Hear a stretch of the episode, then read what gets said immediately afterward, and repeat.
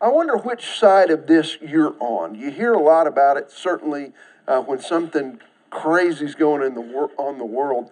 You hear the uh, debate over whether it's character or it's your chemistry. Uh, it's not your character, it's your chemistry, is a school of thought. It's really emerged really since since the turn of the 21st century. This is really the next round of some will say of the old nat- uh, nature versus nurture debate, uh, also known as environment versus heredity. So pick your poison there. One side uh, says behavior is learned. This is the nurture environment character side. The other side says behavior is hardwired from birth. Uh, it's all about chemistry or nature or heredity. It's all about your DNA. Now, this issue has, it's tricky. It has a lot of profound implications for us, especially as Christians. Um, they will say, um, some will say that it, it, has to do with chemistry. Um, an inferior amount of uh, dopamine in your system. And so the preferred treatment is to change chemistry rather than to build character. Um, uh, it may be a both and, but it's very complicated.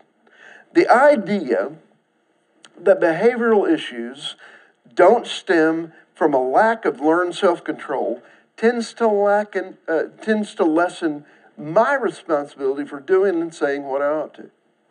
James has a lot to say about this, and he's going to uh, make it the point of a deeper cause on this. Now, I, I want to talk for just a minute about figures of speech, in particular, metaphors, okay? Because James uses lots and lots and lots of metaphors in his writing.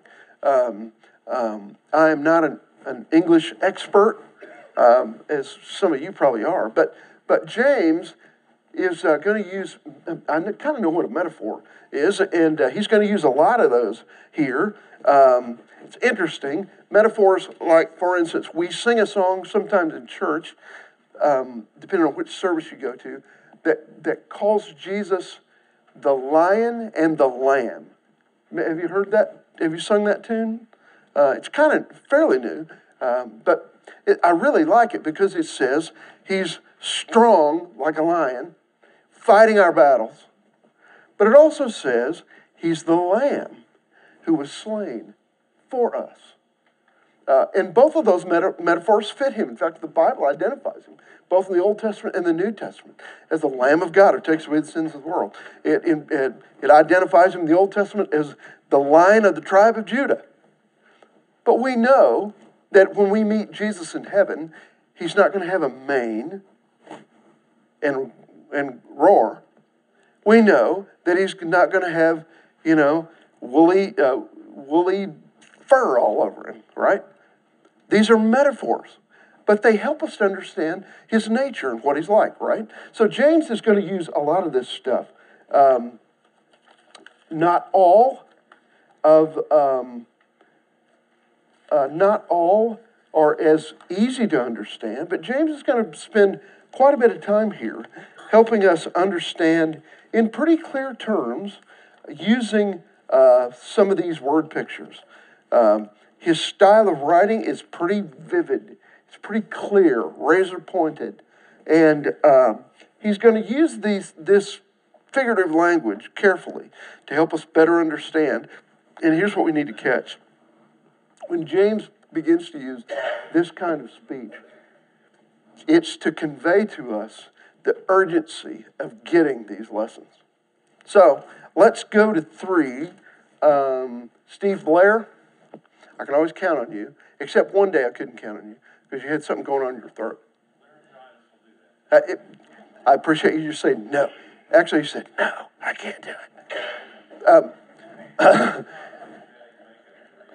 uh, there you go. It, it, uh, Forgive me for my responsibility to read, is what he said. Okay. Uh, verse 1 through 5 in James 3. Would you start us there?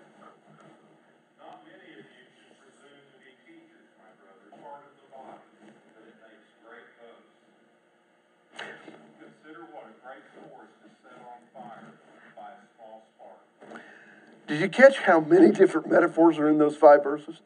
uh, all kinds of, it's like this, it's like this, it's like this.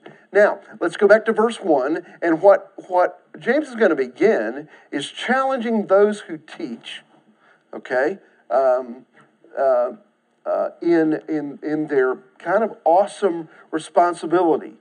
Now, notice here, he's going to say that um, let not many of you become teachers. Okay, saying, don't, don't uh, seek this. This is a spiritual gifting issue. It's, um, it's funny how uh, when, we, when we do spiritual gift discovery tests, it's not like, okay, I want this one and this one, and so I'm going to try to proof text it and make that happen.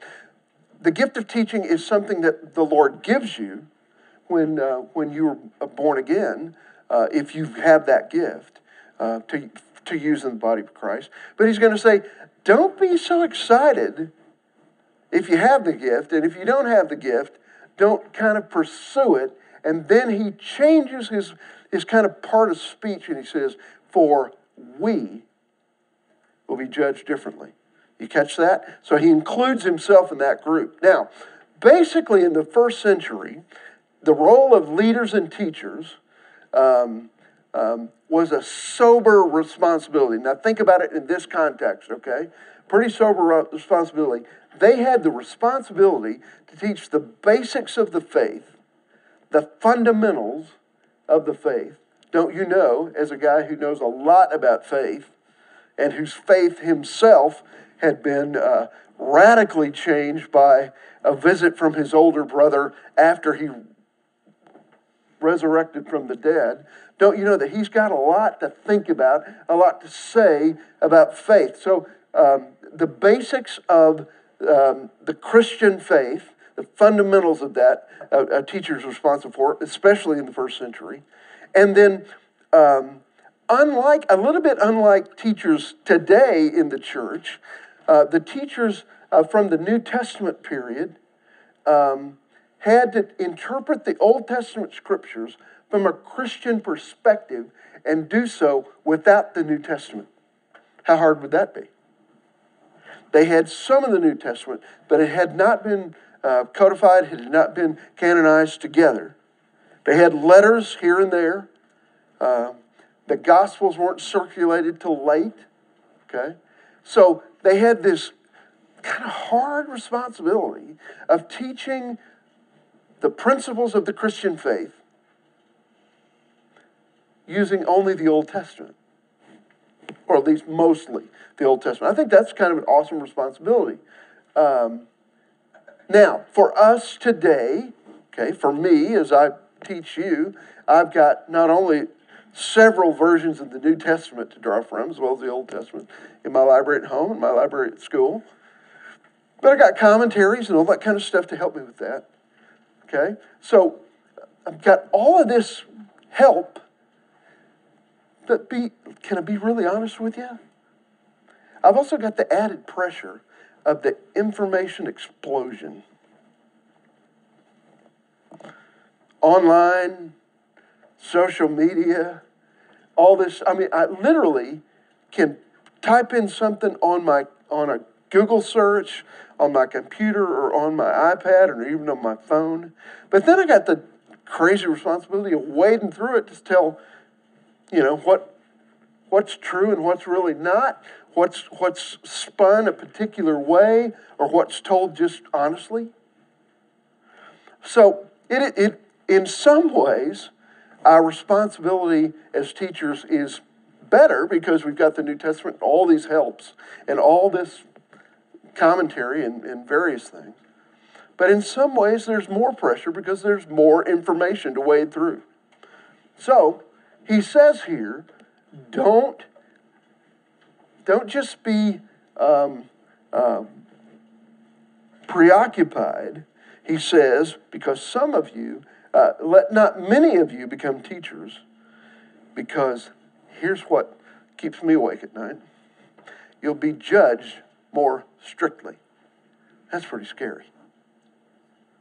Now, Sally taught public school for how long? 31 years. That's, a, that's amazing. But don't you know that we kind of will judge Sally a little bit if she didn't, if she couldn't add and subtract, or uh, or have really good English or write well. Okay, uh, it's just if you're a teacher, you're judged different. We we kind of know that, but what about the teacher of the faith? Wow, even a heavier responsibility. So, okay, so that's kind of the idea. Now, verse 2, take a look at verse 2. The meaning here, I think, says we all stumble in many ways. It's a pretty strong word. And again, it's almost metaphorical. Everybody knows kind of what a stumble looks like. By the way, don't don't follow me in that regard because I can and have tripped over the pattern in the carpet. Okay, so all right. Uh, we all stumble in many ways, but he kind of has this interesting thing where he says, but if you never stumble in what you say, you are really in control in all other ways. What's he trying to convey there? Do I? Uh, how, what a big deal it is to be self controlled or spirit controlled in my speech. If you can control that, he says you can control about anything.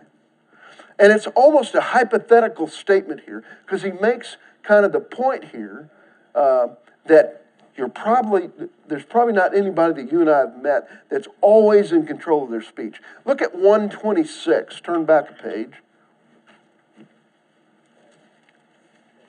If anyone thinks himself to be religious and yet does not bridle his tongue, but, dece- uh, but deceives his own heart, this man's religion is worthless. Come on, James, tell the truth here. Yeah. Wow. He's not very fearful, is he? Okay, so he uses bridle the tongue, he uses bridle as a verb. Now in verse 3, he's going to use it as a noun. All right? Um, Sally, did I get that right? Did I use the right part of speech? Okay. Uh, and he's going to employ, in verse 3, the idea of a bit and bridle in a horse's mouth, okay, as controlling a, a, a very um, large animal. Okay, I don't know the answer to this. I'm going to ask. How much does a horse weigh typically? Thousand pounds? Up to a ton, maybe? Okay. If it's a Clydesdale, maybe closer to a ton. If it's a quarter horse, it might be a thousand pounds. Okay. The point is um, that a bit and bridle uh, put an uncomfortable pressure in the horse's mouth that literally controls this thousand pound or one ton animal. That's kind of amazing, really, when you think about it. And James is using this metaphor here. Um, it, he kind of makes the point here that the influence exerted is out of proportion to the size employed. Okay? Relatively small bit and bridle controls the whole horse. It just doesn't control his head, it controls all of him. Okay? That's kind of the point here. Now, you know where he's going to with this because of the context we've set here. And then in verse 4, he uses a picture or a metaphor of a ship's relatively small rudder. Again, uh, the rudder is, uh, it, it, the rudder's influence is really disproportionate in size. Okay? Now, I'm going to borrow an illustration here, but you may think of an illustration that also works, another metaphor that you would have. Um, I read a story this week about a 13 year old girl who went uh, to the doctor's office with her mother. Girls at age 13 are very sensitive and they think a lot about their, their appearance. And um, um, it's kind of a big, self image is kind of a big deal. Uh, she had had a really rapid growth spurt that year, and uh, um, it seemed like every morsel of food she ate made her get taller. Uh, not, not bigger, just taller. And uh, by the way, I remember a time when I was praying for Jake was kind of a runt at one time, believe it or not. And I had a, I was in a Promise Keepers group where we prayed for him every Thursday morning to get bigger. He grew like a foot in a year. and now he's six two, and nobody would want to mess with Jake. But um, uh, he's been picked on at school and all that kind of stuff. Well, anyway, this girl is getting taller and taller. At one point in the exam, the doctor said to her, Your weight is much higher than most girls your age. I hear the groans. Okay? As the doctor paused, the daughter looked at her mother, just shocked. So, um, dismayed, the doctor would say something to be taken so wrong by the girl. The mother exclaimed, Yeah, but that's because she's much taller than most girls her age. Look at her. She's so thin, she almost looks unhealthy. The doctor says, uh, you, you know, you're right, of course. I was going to say that, but it was too late. For months, this girl suffered from low self esteem. She was worried about every morsel of food she put in her mouth, and she was stick thin.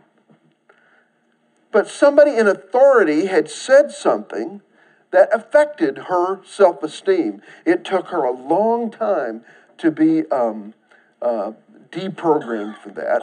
And the truth is, you and I know this, that what we say can affect others for months or years to come. It can affect relationships for months or years to come. Words count. I think that's one of the underlying principles of, of the book of James, and certainly of this third chapter. And by the way, this is really hard to teach. Have I said that already? so, you pray for me as I finish this one. So, so the idea is here, verse 5, it uses the word, uh, uh, it uses the idea, the metaphor again, of a tongue's boast. A tongue's boast. Now, what you need to do is picture a little bitty small man, okay?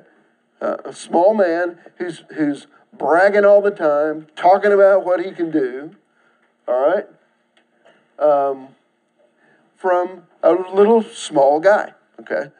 It, it personifies your tongue as a little man who can't quit bragging. Now, look with me. Somebody turn, if you would, uh, to Psalm 73. Would somebody read verse 8 and 9?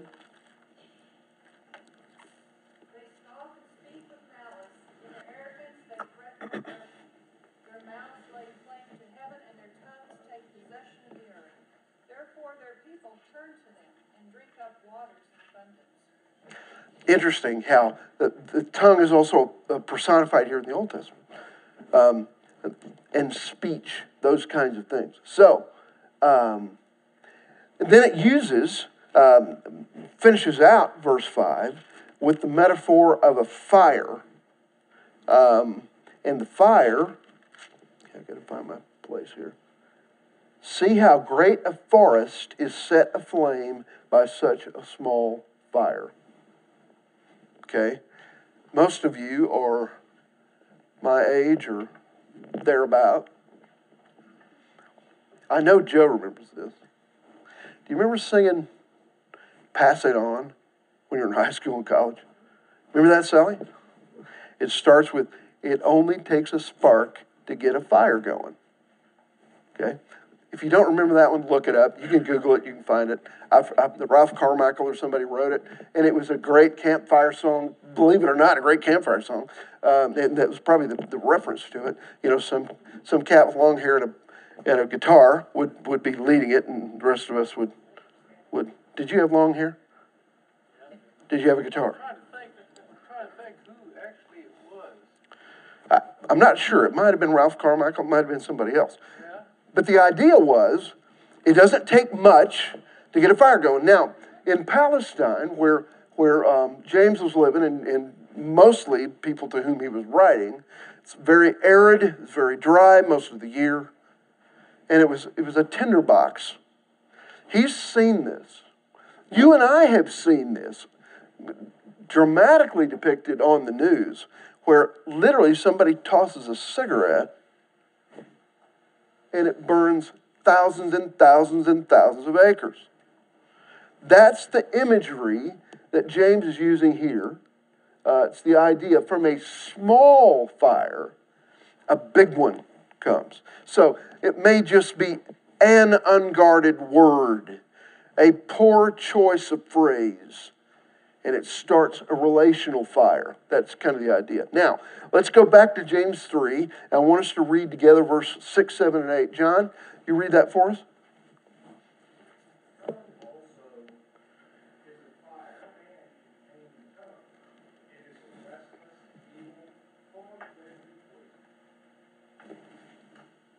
James is not holding back, is he? Cindy, can I get you to go to Jeremiah 32, 35? That is not what's on your outline. That 32, 35.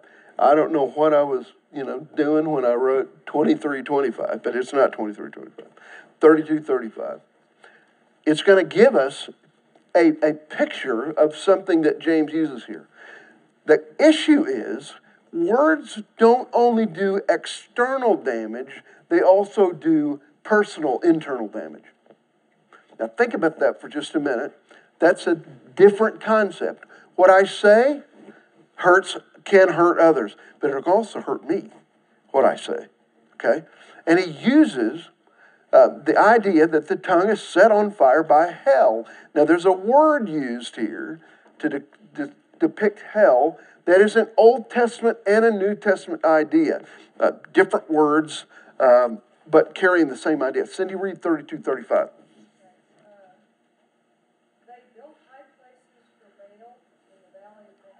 Uh huh.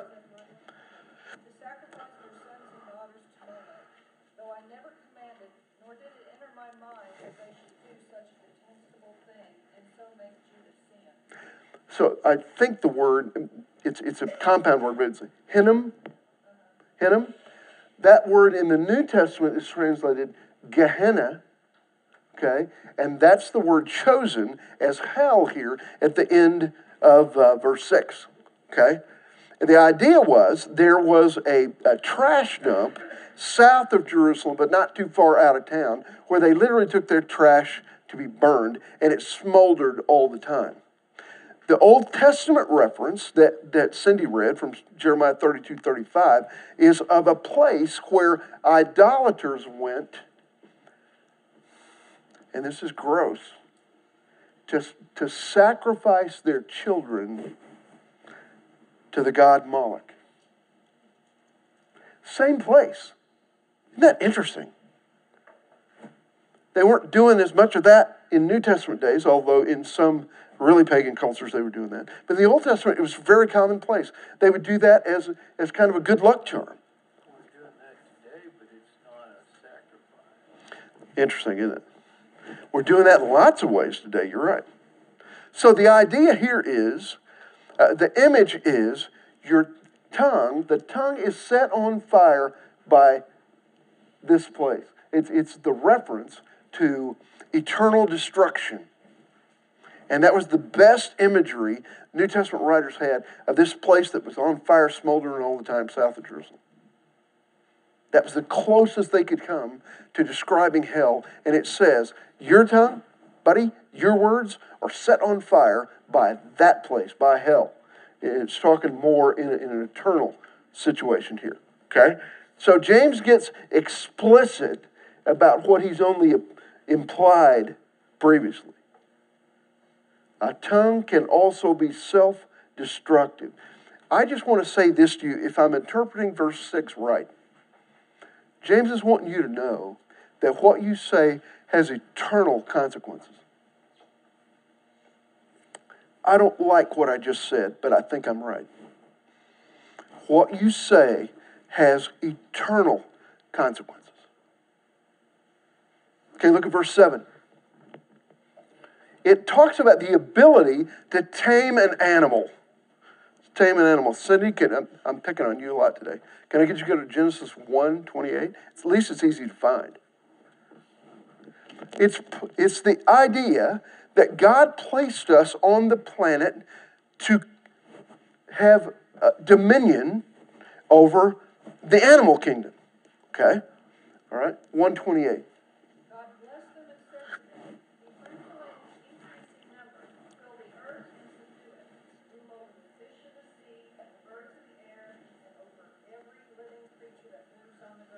rule over. In the in the uh, King James, I think it says have dominion over. In other words, king over, rule over, and literally, you've read about it, you've seen it on YouTube. Uh, about every animal in any place has been. Uh, has, we've had the ability to train in some way, exercising dominion. If not uh, being able to train them, we've certainly had the ability to kill animals as in our dominion over them, some for food and for whatever else. Okay? There's one exception to it. No man has ever trained a dachshund. I've had four, not trainable. Cute as all get out. I loved every one of them, but you can't train them. You might talk them into going outside to go to the bathroom, but that's about as far as it goes. Kind of like, what, don't, there's probably cat people in here. okay, but watch what you say. Now, so the idea here is, okay, is that the ability to tame an animal is part of the created order of things. And, and James is going to say every animal, eh, we've been able to train every animal, with the exception of dachshunds, although that's, by the way, in the original Greek here. You didn't, you didn't. Um, uh, you know, it's been tamed and it's been tamed by the human race. But no one can tame the tongue. Now, here's, I want to be careful that we don't take uh, verse 8 out of context. If you read it, if you read it only by itself, what would it imply? There's no hope. So don't even try, right? Nobody can tame the tongue, so don't worry about it.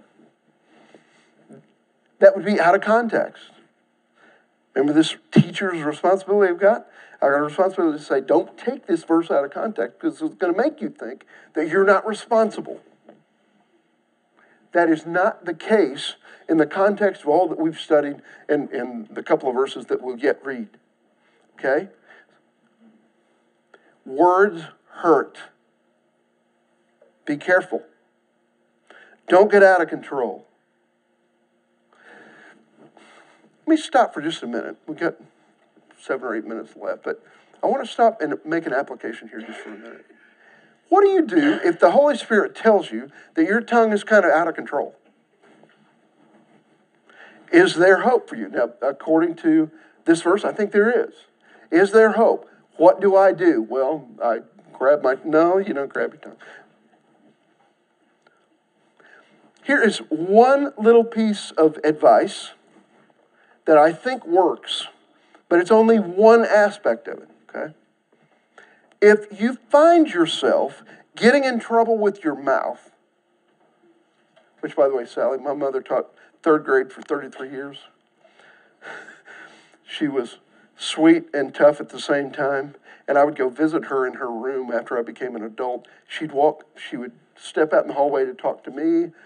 And, and the kids would get kind of start murmuring inside. You know, you'd start hearing a little, little roar. Miriam, you know the deal. She'd step back inside, turn the light off, and say, Do you people have mouth trouble? Okay. Yeah, she was just tough. And they loved it for some reason. But, okay, so when you discover you've got mouth trouble, when you discover that your words might be just getting you in trouble, the Holy Spirit's saying to you, buddy, we got to work on what you say. One piece of advice. to try using less words for a while what I've found is the more I talk, the more trouble I get into. And by the way, when I'm when I'm in real trouble and I try to talk myself out of, out of it, I just dig myself a little deeper. If you don't believe me, Rhonda's probably got a t-shirt to attest that, okay? All right? Recognize that maybe I just need to not say anything or at least say less. Life Boy. Lifebuoy? I'm not sure that works, though, does it? Okay, worked on you. All right. Okay, now. Okay, let's go. Cindy, I'm going to have you go one more time and read verse 9 through 12, and we'll finish up.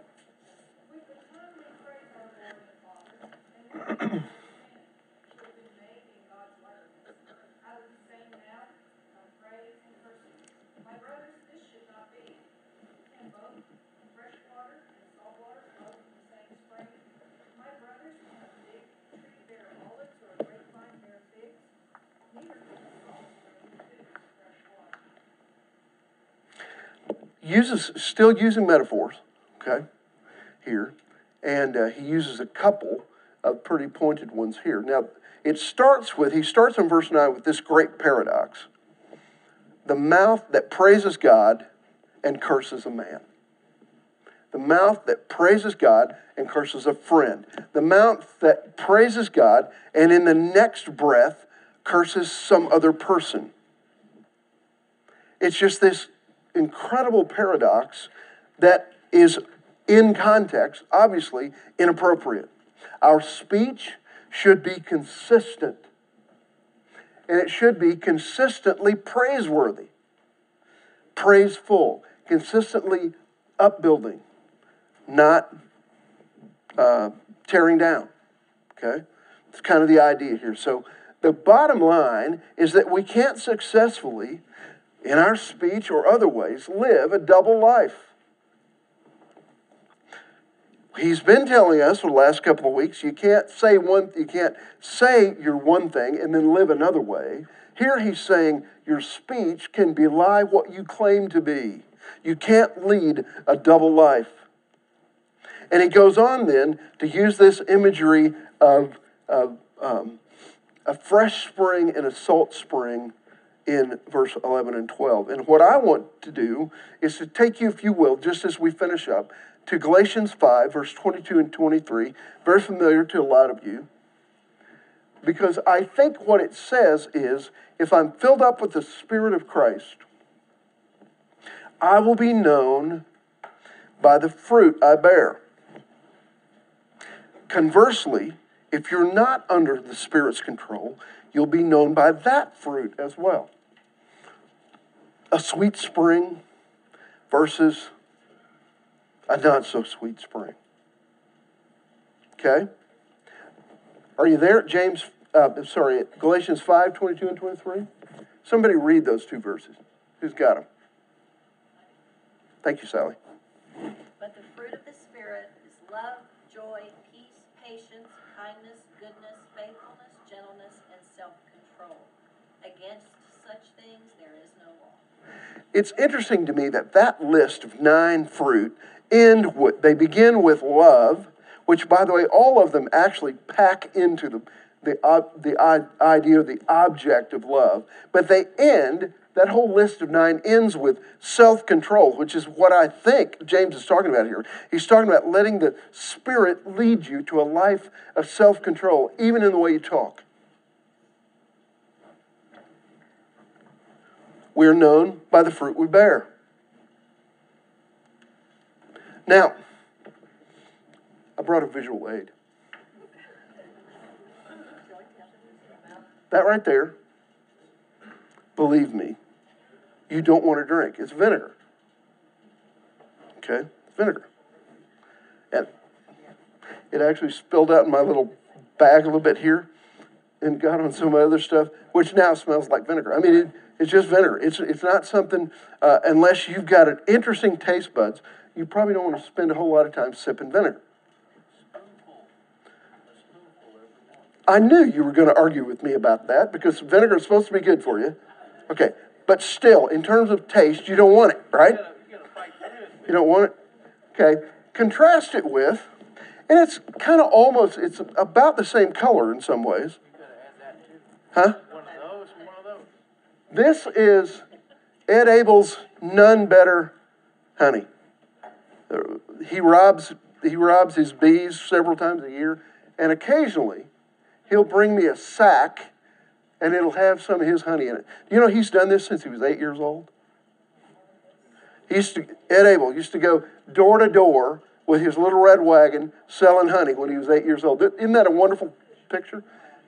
And he's had, he's had hives and uh, an extractor and all that ever since then. But here's what I'm going to tell you this has a completely different taste to it. Uh, uh, is it? Do I have to sell you on that fact? By the way, you can't have any to try it out. Sorry. I only get, I only get a pint every once in a while. Okay? But the truth is, I was dealing with a with a, a young man that I'm discipling a couple of weeks ago, and we get began to pray about when I am kicked, when I am bumped, what do I want to spill out? What's gonna spill out? Whatever I'm full of. If I'm full of vinegar, what's gonna spill out? Vinegar. If I'm full of honey, what's gonna spill out? Sweetness. Even in my speech. Now, let me give you a couple of things to think about as we. The idea here is that Sally read the fruit of the Spirit, what I'm filled up with, is all sweetness, kindness, gentleness, self control, all those things. Now, a couple of things. In terms of trying to control my tongue, let me give you two principles to live by. When in doubt, don't. When in doubt, don't. You might say to me, Well, I can't help it. Yeah, you can. Especially if you're a Christian filled up with the Holy Spirit of Christ. You can ask Him, Lord, would you just kind of take this for me? And you can spill some vinegar, I'm sorry, you can spill some honey instead of vinegar in that moment, all right? Second idea in the old days, I would say to you, if you're getting ready to write somebody and let them have it, write the letter and put it in a drawer for a couple of days before you mail it. Nobody mails letters anymore, so, okay. So I'll say it this way. In these days, think twice before you hit send. And you got to know this your words on paper, your words in an email or in a letter are a lot stronger than those you even say verbally out loud. Before you send it, ask the Lord about it. This would include social media. Um, it is just the same principle. Before I write it, before I push send, before I push enter, read it several times. Think about it. I want to be a person who is known by sweetness, not vinegar. James gives us a lot of advice here. I'll just ask you as we leave what are you going to do with this? What are you going to do with it? I know what I'm going to have to do. My guess is you may know what you're going to have to do too.